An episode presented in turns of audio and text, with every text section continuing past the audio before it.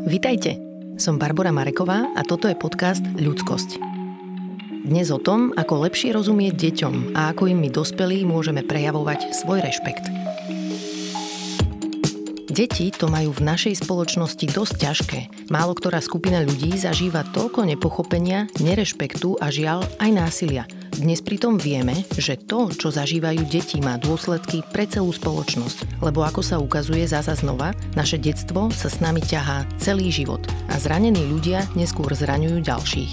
Dobrá správa je, že tento cyklus vieme prelomiť. Dnes sa budem rozprávať o rešpektujúcom prístupe k deťom, ktorý je dobre vysvetlený v knihe Respektovať a byť respektován. Napísal ju tým českých psychologičiek a psychológov, ktorí sa rešpekt k deťom pokúšajú popularizovať aj cez kurzy pre rodičov, učiteľky a učiteľov. No a mojou dnešnou hostkou je jedna zo slovenských lektoriek týchto kurzov, Radka Rendošová. Som veľmi rada, že sa môžem s vami porozprávať o knihe Rešpektovať a byť rešpektovaný, lebo mne sa táto kniha veľmi páčila a počas čítania som mala pocit, že keby si ju prečítalo viac ľudí, možno by naša spoločnosť vyzerala aj trocha inak. Čo si myslíte? To ste vlastne aj pomenovali nejakú základnú víziu alebo ten dôvod, že aké dopady by to mohlo mať, keby všetci ľudia mali od malička naplňované potreby, pristupovalo sa k ním súctou a nejakým spôsobom bola rešpektovaná tá ich individualita, to, že každý sme proste iný a že je to tak normálne. V knihe sa píše, že rešpektujúco sa dá správať ku každému, napríklad aj k ľuďom vo väzení. Ako sa dá správať rešpektujúco k ľuďom, ktorých správanie je problematické? Ono to na prvý pohľad vyzerá, že, že to nejde. Tam ten rešpekt je najmä o tom, že aj tento človek, ktorý vlastne urobil chybu, a to by sme mohli mať celý ďalší podkaz o tom, vlastne, že prečo to tak je a, a že čo ho treba z tomu viedlo, alebo vlastne, že čím to je, že, že sa toto stalo. Ten človek jednoducho urobil chybu a ten rešpekt je vlastne v tom, že je to stále človek, že to je ľudská bytosť, hej, že nejaká tá základná dôstojnosť by mala byť zachovaná bez ohľadu na to, čo vlastne ten človek urobil. Uh-huh. My sa dnes budeme rozprávať o rešpektujúcom prístupe k deťom a takto na úvod sa mi žiada povedať, že toto nie je nejaká nová teória, ale v podstate zhrnutie našich najlepších skúseností z toho, čo vieme o vzťahoch a komunikácii medzi ľuďmi. A všimla som si, že pre časť ľudí v mojom okolí je rešpektujúce správanie úplne prirodzené, hoci si k tejto téme vlastne vôbec nič neprečítali. Jednoducho sami zažili rešpekt ešte keď boli deti od dospelých a je to pre nich bežná vec. Vy osobne ste to mali ako? Bolo to pre vás objavné alebo bežná prax? Asi z každého trochu. Ja teda, aj keď vidím vo svojom okolí, samozrejme v priebehu života ľudí, ktorí majú k tomu rešpektu bližšie. Asi je to najmä vďaka tomu, že v tej rodine sa to tak vlastne robí. Hej, že z generácie na generáciu ten prístup k deťom má ako keby nejaké parametre, hej, že je to niečo, že takto sa to robí, takto to je v tej našej rodine, takto sa správame sám ako k sebe navzájom a pre niektorých je toto úplne ako bežná prax, ale potom je veľa ľudí, ktorí túto skúsenosť nemajú, alebo ju majú veľmi obmedzenú. A pre tých ľudí je potom ťažšie, keď majú už svoje deti a chceli by to aj robiť inak, ale je to o mnoho ťažšie práve kvôli tomu, že nemajú tú osobnú skúsenosť až, až takú. Potom je to naozaj o tom rozhodnutí a ochote, ale najmä odvahe sa do toho pustiť, lebo je to dosť veľká práca na sebe. To asi každý rodič, ktorý sa o to pokúša, tak eh, vie, že, že je toho veľa a, a že to môže byť náročné, lebo tie princípy sú jednoduché, uh-huh. ale ono to nie je ľahké. Čo sa vybaví vám, keď je reč o rešpektujúcom prístupe? Uvedím taký príklad svoj vlastný, ktorý som zažila keď som bola s deťmi mojej kamarátky.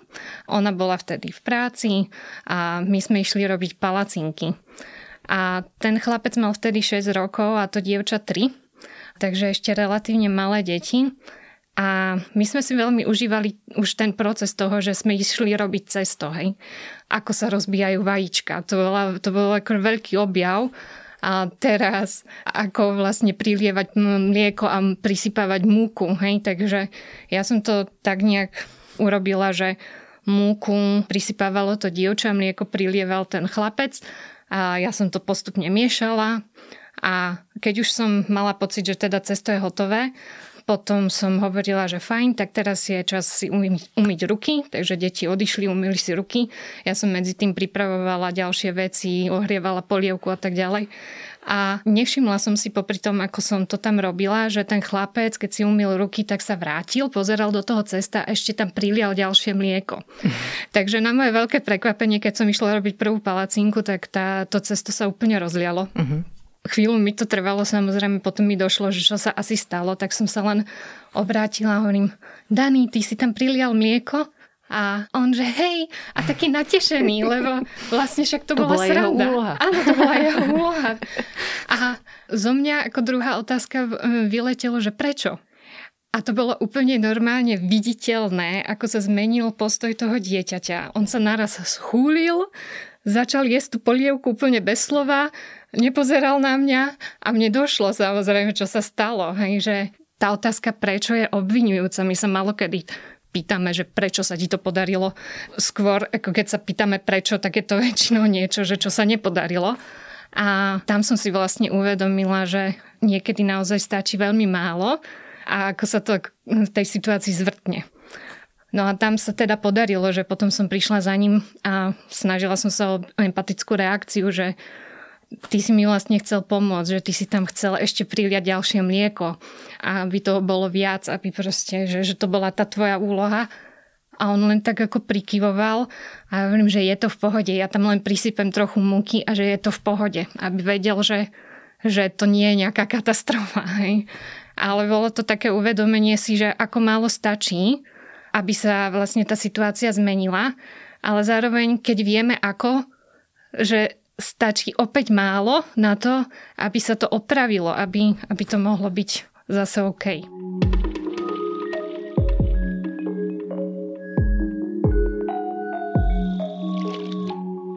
Časť ľudí si myslí, že pri výchove detí nám dospelým stačí láska. Že ak deti ľúbime a chceme im dobre, tak nepotrebujeme sa v tomto smere nejak špeciálne vzdelávať. Čo by ste im povedali? Ono je to je to pekná myšlienka. Možno každý z nás dospelých v živote zažil aj vzťah, kde zistil, že tá láska nestačí, že na to, aby ten vzťah fungoval, tak potrebujeme aj iné. Potrebujeme okrem tej blízkosti aj možno odvahu vlastne k tej blízkosti, lebo tie vzťahy sú komplikovaná záležitosť. My, my ako ľudské bytosti sme komplikované bytosti. Takže ten vzťah, aby mohol fungovať, tak tá láska, áno, tá tam určite patrí, ale niekedy si treba povedať, že čo ešte k tomu. Aký je rozdiel medzi láskou a rešpektom? Pravdu povediac o láske Neviem, že či existuje nejaká ujednotená definícia na lásku. K tomu rešpektu možno tak, ako ho chápeme my v rámci toho prístupu rešpektovať a byť rešpektovaný, tak tam hovoríme vlastne o ohľade. A ten ohľad má také tie tri parametre, že berieme ohľad na potreby toho človeka, lebo každý z nás máme proste nejaké základné ľudské potreby. Potom berieme ohľad na tú individualitu, na tú rôznorodosť, to, že rôznorodosť, jedinečnosť, že každý je proste iný. A potom tam je ešte ohľad na tú ľudskú dôstojnosť, že aj keď si nemyslím o tom človeku nič dobrého, tak by som sa nemala prehrašovať v tom, že by som ho nejak ponižovala alebo mu nejak zámerne ubližovala. Spýtam sa ešte ináč. Ako sa cíti dieťa, ktoré zažíva rešpekt dospelých? Keď sa na to pozriem, že ako by som sa cítila ja ako také dieťa. Ako ex-dieťa. ako ex-dieťa, hej.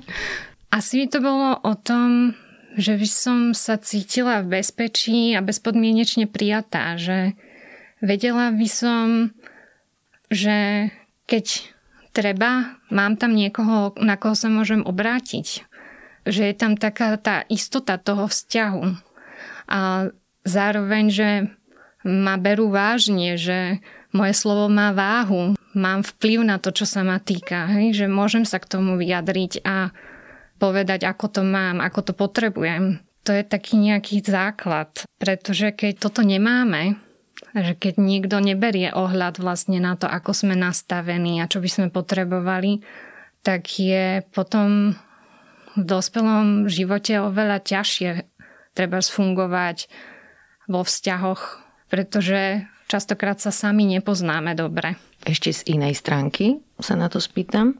Aký je rozdiel medzi deťmi, ktoré zažívajú rešpektujúci prístup dospelých a deťmi, ktoré ho nezažívajú? Myslím si, že z jedným takých výrazných rozdielov je práve to, ako dieťa vníma samo seba. Pri tom rešpektujúcom prístupe má dieťa väčšiu šancu, že bude aj samo sebou že bude prejavovať svoje autentické ja. Nebude sa báť reakcie a ak bude reakcia negatívna, tak to dokáže zniesť. Dokáže to zniesť, lebo ono to súvisí so sebaúctou. Keď ja mám vysokú sebaúctu a vážim si sama seba a viem, že aj keď sa mi niečo nepodarí, tak sa svet nerúti a nie som kvôli tomu zlý človek, ale proste sa mi len niečo nepodarilo alebo niečo dopadlo inak, ako som predpokladala tak keď mám vysokú sebaúctu, ja viem ustať tieto situácie. Ale deti, ktoré k tomu rešpektu majú ďalej, lebo ho treba nezažívajú v rodine, alebo prípadne od učiteľov, od vychovávateľov, tak pre tieto deti tam je asi väčšia šanca, že sa budú vlastne správať tak, ako si myslia, že chce okolie. Takže budú mať trochu ďalej k tomu, aby boli sami sebou. A to si myslím, že nie je zase taká dobrá výbava do dospelého života, keď nevieme úplne presne, čo chceme, ako chceme, čo potrebujeme. Nevieme o to požiadať. Pre mňa bolo veľmi pekné objaviť, že rešpekt sa dá prejavovať už aj k bábetkám. Ako vyzerá rešpekt voči bábetku? Možno dám proti otázku, že čo by vlastne také malé dieťa, ktoré sa na tento svet narodí, malo mať právo dostať alebo že očakávať od tohto sveta, že čo by to malo byť? No, z mojej skúsenosti, ja mám teda dve deti, keď boli bábetka, tak e, pre mňa bolo úplne fascinujúce vidieť, ako sú okamžite pripravené komunikovať svoje potreby, svoje pocity a že vlastne to už je hotový človek, ktorý je v inom štádiu, ako som ja, ako dospelá. Čiže bolo to, bolo to transformujúce pre mňa si to zažiť, vlastne komunikovať s bábetkom a vidieť, že je na to pripravené. Áno, lebo tie deti prirodzene majú svoje spôsoby, ako dávajú najavo e, pohodlie aj nepohodlie. Hej. Hej. Je to úplne na nich vidieť, ale hej, ono to je vidieť aj na nás dospelých, len často si myslíme, že nie. Ale u novorodencov proste vidíte a samozrejme ten najštandardnejší signál je, že keď niečo nie je v poriadku, tak dieťa začne mrčať, plakať a tak ďalej. A je na nás dospelých, aby sme vlastne vytvorili tie podmienky preto, aby pokiaľ možno u toho dieťaťa tie potreby naplňované boli. Jedna kanadská herečka Katerina Skorson, tak ona má tri céry a tá prostredná má dávno syndrom. A ona hovorila, že keď s ňou bola tehotná, takže mala obdobie, kedy vlastne spochybňovala samu seba ako mamu, lebo si hovorila, že keď už teda vedela, že pravdepodobne to dievča bude mať Downov syndrom, tak si hovorila, jak ja budem mamou takémuto dieťaťu, že ja neviem ako, že ja mám proste to dieťa, ktoré Downov syndrom nemá a robím toto. Uh-huh. A jej predstava materstva vlastne dovtedy bola o tom, že potrebuje svoje dieťa vybaviť pre súťaživý svet, aby obstálo, aby bolo úspešné, aby vedelo toto, toto, toto, toto, celý zoznam vecí. A podľa toho vlastne aj tú prvú dceru ako keby vychovávala. A potom naraz tá skúsenosť, že ako mám vychovávať dieťa, ktorého štartovacia čiara bude úplne niekde inde. Vývinový program je nastavený inak že čo je vlastne mojou úlohou ako mami a vlastne zistila, že aj s tou prvou dcerou v podstate bola dosť mimo, uh-huh. lebo že si uvedomila, že úplný základ je, že ja mám byť ten, teraz poviem také možno kliše, ale že ja mám byť ten prístav. Hej. Ten bezpečný prístav, kde to dieťa sa môže vrácať, kde proste vie, že je milované a príjmané bez nejakých podmienok.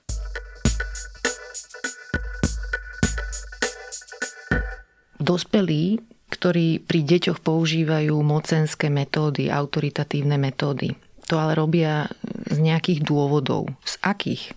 Väčšinou je to s dobrým úmyslom vychovať z toho dieťaťa dobrého človeka s tými vlastnosťami, ako že má, máme byť slušný, zodpovedný, máme sa vedieť postarať o seba, v prípade potreby postarať o niekoho ďalšieho. Je to vlastne naozaj s dobrým úmyslom a ako by bolo jedno, že akým spôsobom to dosiahnem. Hm?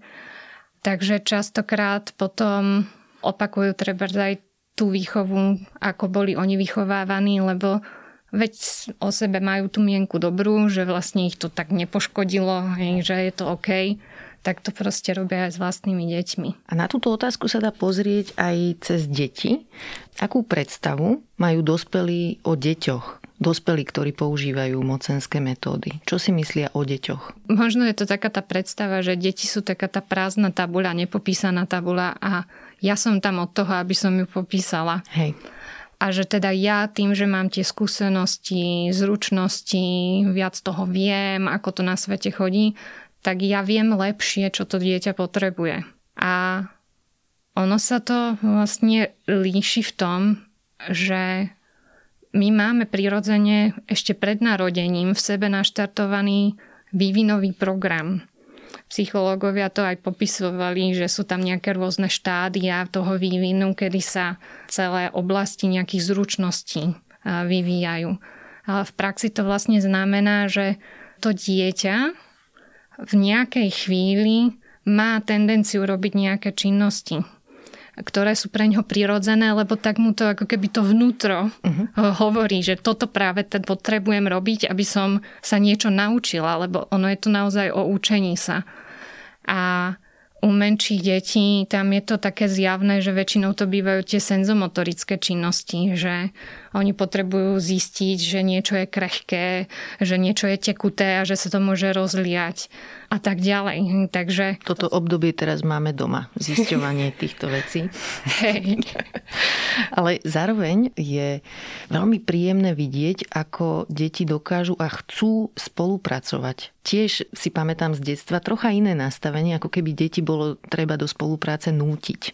A oni v skutočnosti majú v sebe to nastavenie, že ak rozumejú tomu, čo sa deje, tak chcú spolupracovať. Ono je pre nás úplne ako prirodzené, že keď nám to dáva zmysel, ale nám, nie niekomu inému, hej. hej, to, čo ideme robiť. A, a zároveň vieme, že u toho môže byť trebárs aj zábava. Nie vždy u toho tá zábava je, ale robíme to v tom vzťahu spoločne s niekým, kto nám je blízky, tak toto je prirodzené, lebo my sme fakt sociálne bytosti, to by neuroveci, keby ste ich tu mali v rozhovore, tak by určite hovorili o tom, že my sme neurobiologicky nastavení tak, že, že potrebujeme to spojenie, ten kontakt, že Hej. my potrebujeme tie vzťahy. Uh-huh. Takže toto je ten dôvod, prečo aj tie deti, oni sa správajú úplne prirodzene. Takže je prirodzené ísť do toho kontaktu, je prirodzené byť spolu, robiť veci spolu. A to, že niektorí ľudia sú nastavení skôr opačne, nehovorím, že Určite to tak je, ale môže byť dôsledkom práve toho, že v detstve nemali tú skúsenosť, že by to boli príjemné zážitky.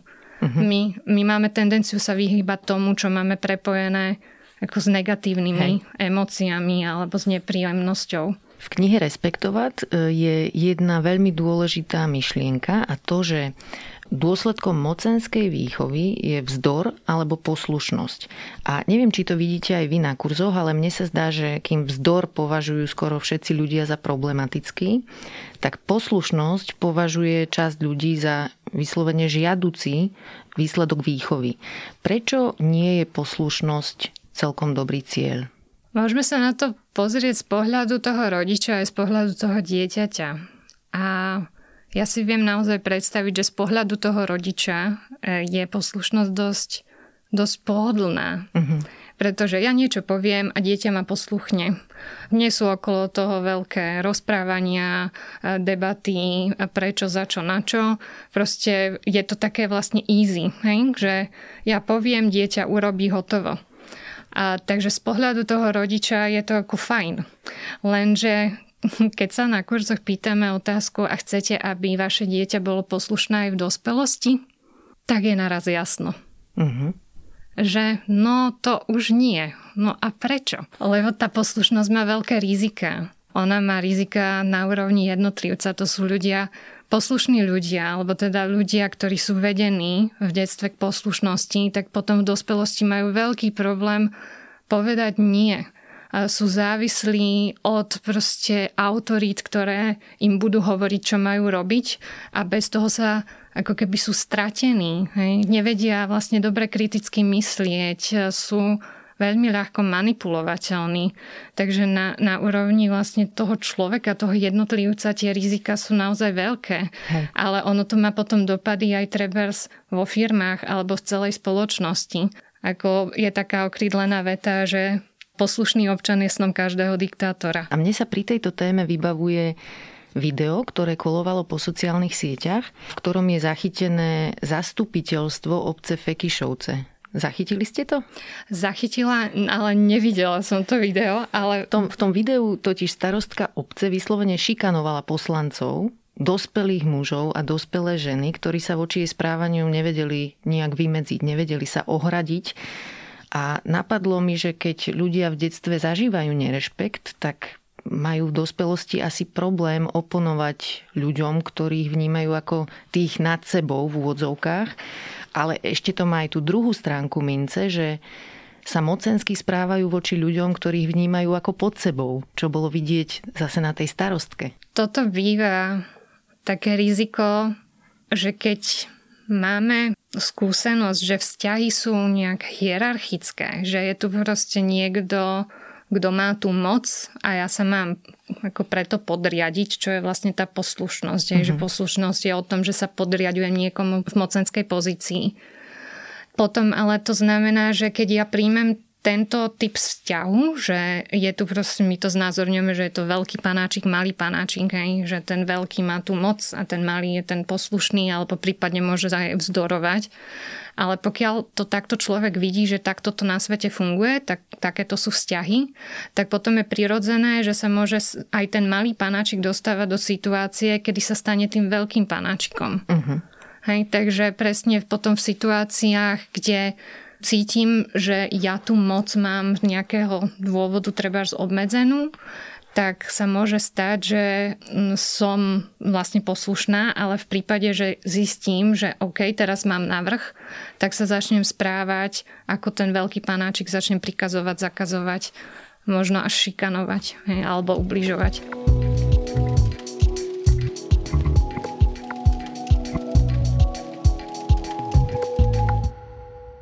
Knihe je ako protiklad k poslušnosti spomínaná zodpovednosť. Ako sa dá podporiť u detí? Nezačnem deťmi, začnem skôr tým, aká úloha je tých dospelých, čo sa týka zodpovednosti vo mhm. vzťahu k deťom. Tam si myslím, že úlohou toho dospelého je mať plnú zodpovednosť za komunikáciu s tým dieťaťom.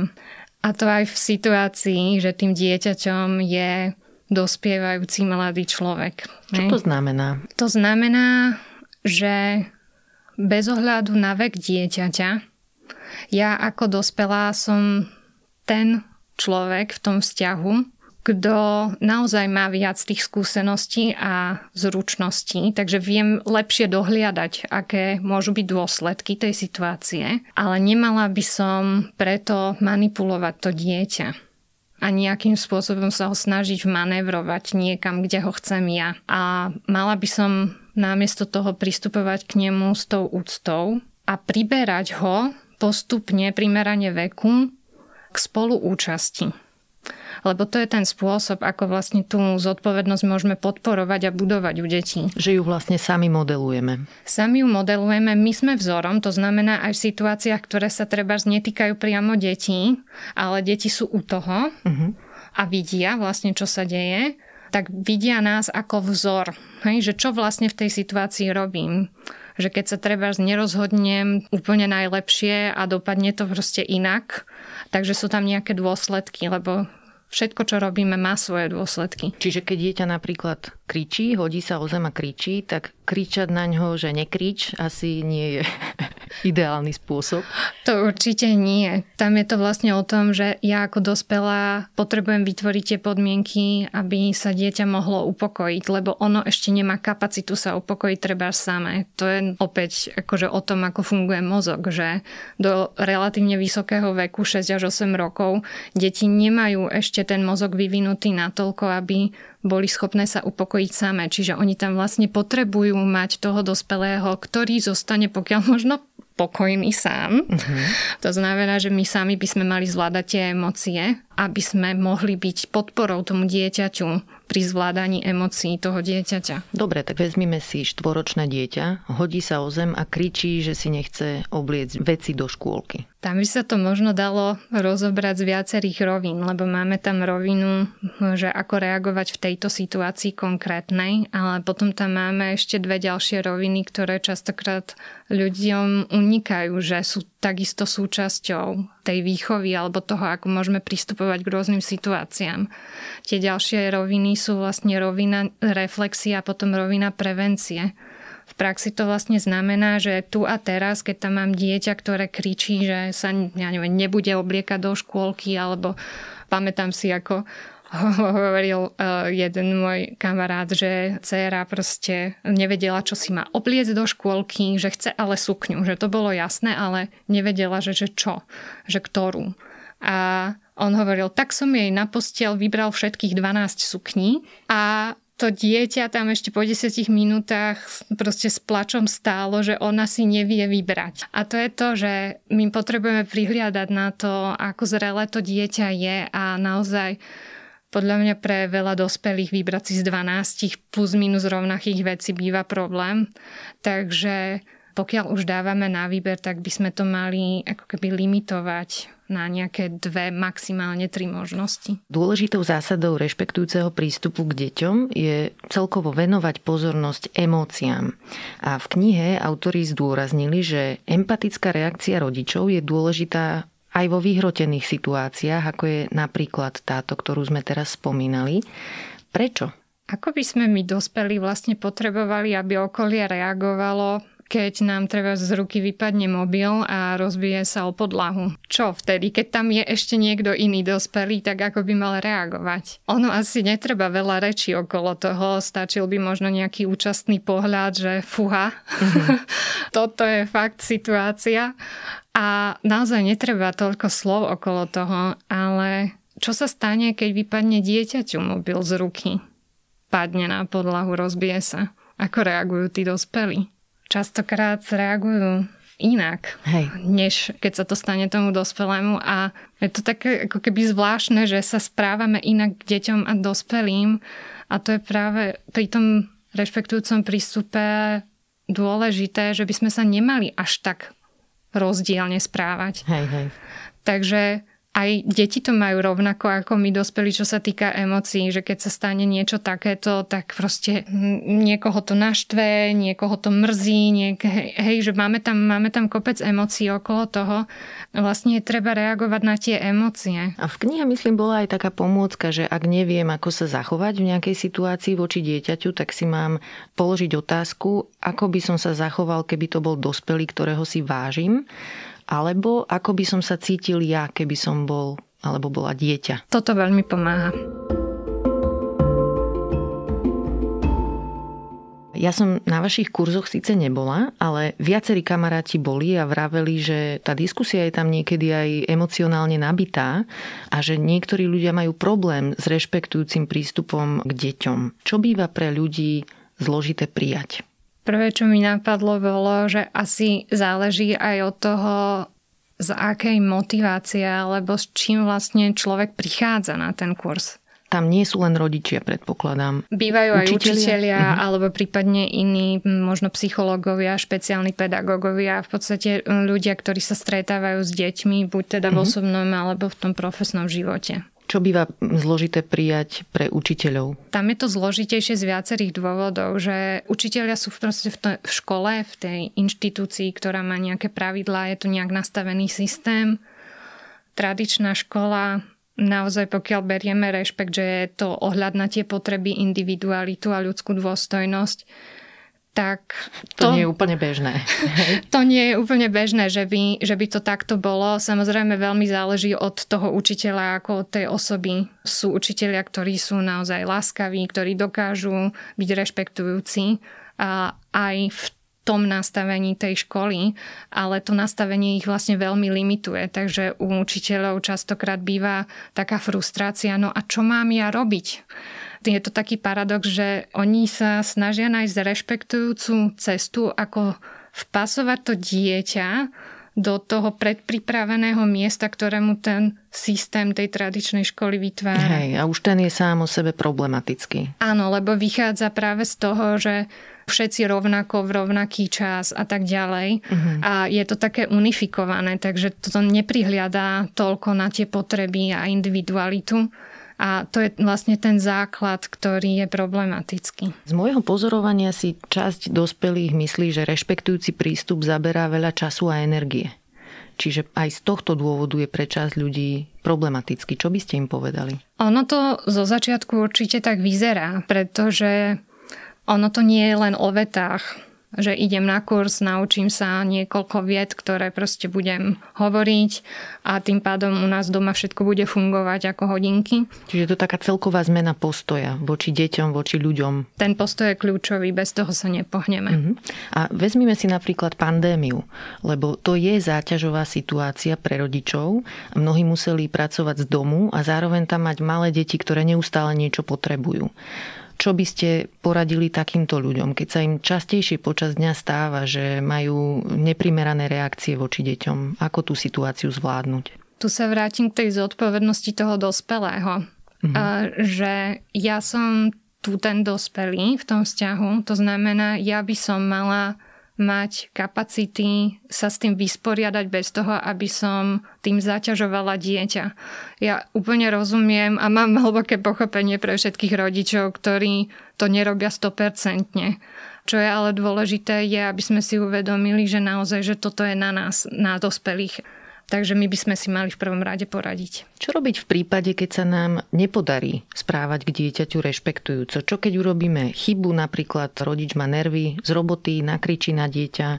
Ako má potom obnoviť dôveru a emocionálne spojenie s tým dieťaťom? Toto je niečo, čo by sme si mali dať nejako jednorazovú metu, ale malo by to byť na podklade tých vzťahov. V akom zmysle? Že by sme mali prejavovať ten záujem priebežne, nemali by sme čakať, až keď budeme mať na to čas a priestor. Ono to, čo sa počíta, je naozaj také priebežne aj tie menšie, nejaké, my tomu hovoríme vklady na emočné konto, to sme si požičali od Stevena Kaviho. Každý vzťah dá sa vyjadriť, že je to ako emočné konto, ako účet v banke a to znamená, že na ten účet môžeme robiť vklady, ale môžeme robiť aj výbery. Takže priebežne by sme sa mali usilovať o to, aby ten vzťah, to emočné konto bolo v pluse. A nemusím ani pripomínať, hádam, že to emočné konto máme aj sami so sebou, lebo aj my sami k sebe máme nejaký vzťah. Takže by sme sa mali určite starať o to, aby sme aj my sami boli v pluse, aby sme mali naplnené potreby dostatočne na to, aby sme vedeli potom naplňať potreby aj detí. A čo napríklad ospravedlnenie sa deťom za chybu, ktorú sme spravili? Je toto téma na vašich kurzoch? Áno, je to súčasť kurzov.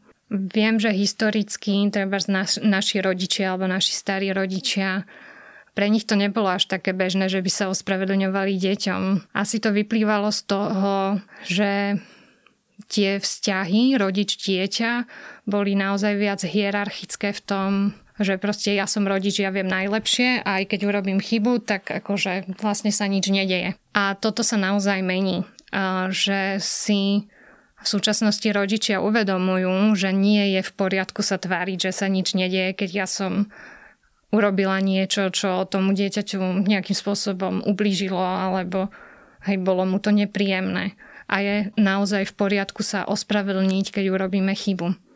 Tým zase modelujeme aj tomu dieťaťu, sme pre ňo vzor, že takto sa to robí, o tomto sú vzťahy, že nie sme dokonalí a stáva sa to, ale tým ospravedlnením to môžeme napraviť alebo aspoň prejaviť to, že to chceme napraviť a stojíme o ten vzťah. Viem si predstaviť, že keď sa dospelý človek dozvedá o rešpektujúcej výchove, tak to môže byť niekedy aj trocha nepríjemné, lebo to vlastne môže otriasať niektorými našimi istotami. Napríklad to môže nabúrať našu predstavu o tom, že naše vlastné detstvo bolo v poriadku. A musím povedať, že mne sa počas čítania tejto knihy vynáralo, ako sa rôzni dospelí správali ku mne, keď som bola dieťa. A v podstate prvýkrát som vtedy rozmýšľala nad tým, ako som sa cítila ja a aké to malo dôsledky. Priamo na kurzoch my sa snažíme o to, aby ľudia mali aj sami ten zážitok, ako vlastne ten rešpektujúci prístup vyzerá. Aby to nebolo len o nejakých postupoch a teóriách, pretože tie princípy sú univerzálne, hoci ten kurz je zameraný na komunikáciu s deťmi, princípy rešpektu a toho, ako s rešpektom komunikovať sú naozaj univerzálne a tá ohľaduplnosť vo vzťahoch, keď chceme, aby tie vzťahy boli blízke, naplňujúce, tak tie vlastne nevyhnutný. Spomenula som to preto, že časť ľudí môže mať blok prijať tieto princípy práve preto, aby obránili to svoje detské ja, ktoré si niečím prešlo a nemusí byť príjemné sa k tomu vrácať. Takže ak nás počúvajú ľudia, ktorí zažívajú takéto pocity, tak im len chcem povedať, že v tom zďaleka nie sú sami, že určite je nás takých viac. To určite.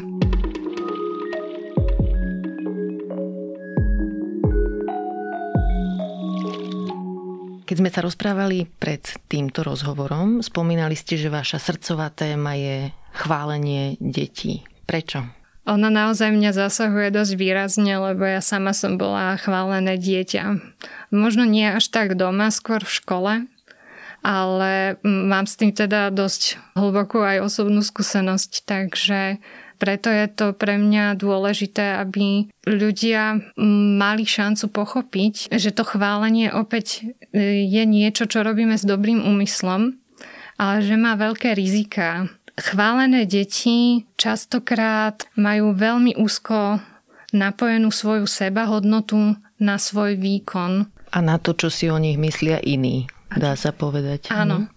To znamená, keď ma nepochvália, niečo robím zle. Ja si pamätám na jednu pani z kurzu, to bola jej skúsenosť, že ona ako dospelá, že tiež chválené dieťa a ako dospelá, že to má spracované, logicky tomu rozumie, ale stále v každej chvíli, keď urobí niečo a niekto ju nepochváli, tak tam má proste tú pochybnosť, že či to urobila dobre. Hej. Hej, že vlastne nám to bráni, keď sme často chválení, tak nám to bráni potom mať taký realistický sebaobraz a vedieť si sami zhodnotiť teda, že aký je výsledok našej práce. Ja si ešte na inú vec spomínam u seba z detstva, že keď ma niekto pochválil, tak som sa bála, že nebudem vedieť tú vec zopakovať alebo urobiť lepšie. Že to vytvára aj tento tlak. Je to veľmi veľký tlak a sú deti, ktoré naozaj potom opúšťajú tie činnosti, za ktoré sú chválené, lebo tá látka je proste príliš vysoko ty si geniálny na tú Nemčinu, tebe to proste, ty už môžeš rovno prekladať, môžeš si urobiť štátnice proste v, ja neviem, v 7. ročníku na základke, hej, že ten tlak je enormný a potom takéto deti treba aj zatajujú pred rodičmi neúspech, ne, neúspech a, alebo mhm. nejak, prípadne nejakú skúšku, lebo sa obávajú tých rečí okolo toho. A že to vlastne aj zatrasie ich hodnotou ako, ako ľudí, nie? Hej, ale zároveň to, že oni zataja tú skúšku len preto, lebo vedia, že keby povedali, že majú skúšku, tak zaznie niečo v zmysle, ale neboj sa, ty to dáš, ty akože však tebe to tak ide. Lenže čo keď to náhodou nedá? A čo je teda lepší spôsob? Keď chceme podporovať svoje dieťa, dávať mu pozitívne emócie, pozitívnu spätnú väzbu, čo je lepší spôsob? V prvom rade by sme mali nechať priestor, aby si dieťa mohlo zažiť prirodzené dôsledky tej svojej aktivity, že niečo sa podarí. že z toho mám dobrý pocit, lebo sa mi to podarilo, hej, že som taká spokojná, že, že ako to vyšlo.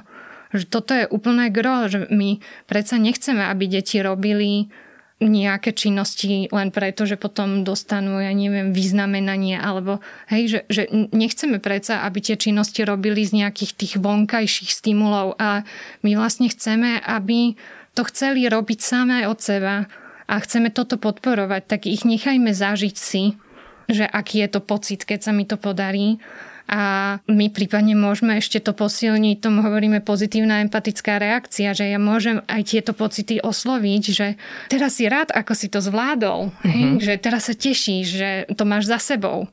Toto je ten spôsob, ako môžeme posilňovať to, že, že je to záležitosť toho dieťaťa. Ja tam som pri ňom ale nie som ja, kto tu velí a kto riadi to kto dieťa. hodnotí jeho výkon. Na záver nás prosím skúste trocha namotivovať a povzbudiť. Čo vám hovoria ľudia, ktorí sa naučili princípy rešpektujúceho prístupu k deťom a začali ich používať. Ako to zmenilo ich vzťahy? Moje skúsenosti z kurzov alebo také nejaké pozorovanie je, že okrem tých vzťahov s deťmi účastníkov často prekvapuje, keď hovoríme aj o tom, že by sa rodič mal vedieť postarať sám o seba a dokonca na prvom mieste ešte skôr, než sa bude starať o, o dieťa. Čo to znamená? Je to o tom, že ja potrebujem sa postarať o svoje potreby, potrebujem ich mať dostatočne naplnené na to, aby som mohla byť k dispozícii k dieťaťu. Určite ľudia počuli v lietadle, keď sme najprv nasadzujeme masku sebe, potom pomáhame ostatným. Nemali by sme ísť úplne na doraz a byť totálne vyčerpaný. V súčasnosti sa hovorí o vyhorení v rodičovstve, lebo je toho príliš veľa. Takže my by sme naozaj si mali vytvárať ten priestor, aby sme sa postarali o seba a potom sa vieme postarať aj o deti. Ľuďom častokrát odľahne, keď o tom hovoríme, že to niekto vlastne takto pomenuje, že to nie je luxus, nie je to nejaká výnimka, ale je to súčasť výchovy, postarať sa o seba. Uh-huh. A potom teda smerom k deťom, tak tie skúsenosti sú také, že ľudia treba zo začiatku hneď nevedia, čo majú povedať, aby to bolo rešpektujúce, tak mlčia. ale deti si to všimnú Hej. a reagujú na to. Ľudia hovoria zároveň, že lepšie rozumejú tým situáciám, že aj keď treba nezareagujú rešpektujúco, alebo dokonca zbehnú potom starom a povedia to, čo by nechceli povedať, tak ale rozumejú, prečo tá situácia už sa vyvinula tak, ako sa vyvinula a zároveň už majú aj tie nástroje, že ako si s tým poradiť. A kde môžu ľudia nájsť viac informácií o vašom týme a vašej práci? Základný zdroj, kde, kde nájdú viac informácií je web stránka rešpektovanie.sk sme aj na Facebooku, na Instagrame. Posielame taký pravidelne nepravidelný newsletter, to sa dá prihlásiť na, k jeho odberu na web stránke, takže tam a určite aj knižka Respektovať a byť respektován. Minulý rok vyšla nová e, prepracovaná verzia. Toto sú také tie základné. Dnes som sa rozprávala s Radkou Rendošovou, certifikovanou lektorkou kurzov Rešpektovať a byť rešpektovaný. Radka, ďakujem za vaše rady a váš čas, veľmi si ich cením. Ďakujem za pozvanie. Ďakujem, že ste počúvali podcast Ľudskosť o vplyve rodiny, spoločnosti a kultúry na mentálne zdravie a teším sa na vás o týždeň. Nová epizóda vychádza každý štvrtok a nájdete ju na podcastových platformách Google, Apple, Spotify alebo aj na stránke sme.sk. Na výrobe tejto epizódy som spolupracovala s Janou Maťkovou a moje meno je Barbara Mareková. Ak mi chcete napísať, budem sa tešiť a moja adresa je ľudskosť.sme.sk. Ak sa vám podcast páči, môžete ho ohodnotiť a svoj komentár môžete pridať aj v podcastovom klube denníka Sme na Facebooku.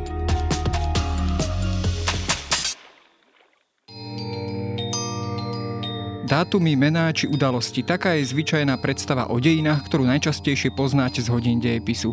Dáte mi však zrejme zapravdu, že minulosť nám ponúka ďaleko viac než len výpočet základných informácií. Je to predovšetkým dobrodružstvo poznávania a fascinácia dobou, ktorá je nám viac či menej vzdialená. História preto ponúka zážitok z cestovania. Cestovania v čase. Vydajte sa na túto plavbu v čase spolu so mnou v podcaste Dejiny. Nájdete ho vo všetkých podcastových aplikáciách a na webe denníka Sme. Moje moje meno je Jaro Valent a každú nedelu vás spolu s hosťom vezmeme na nové miesto i do inej doby.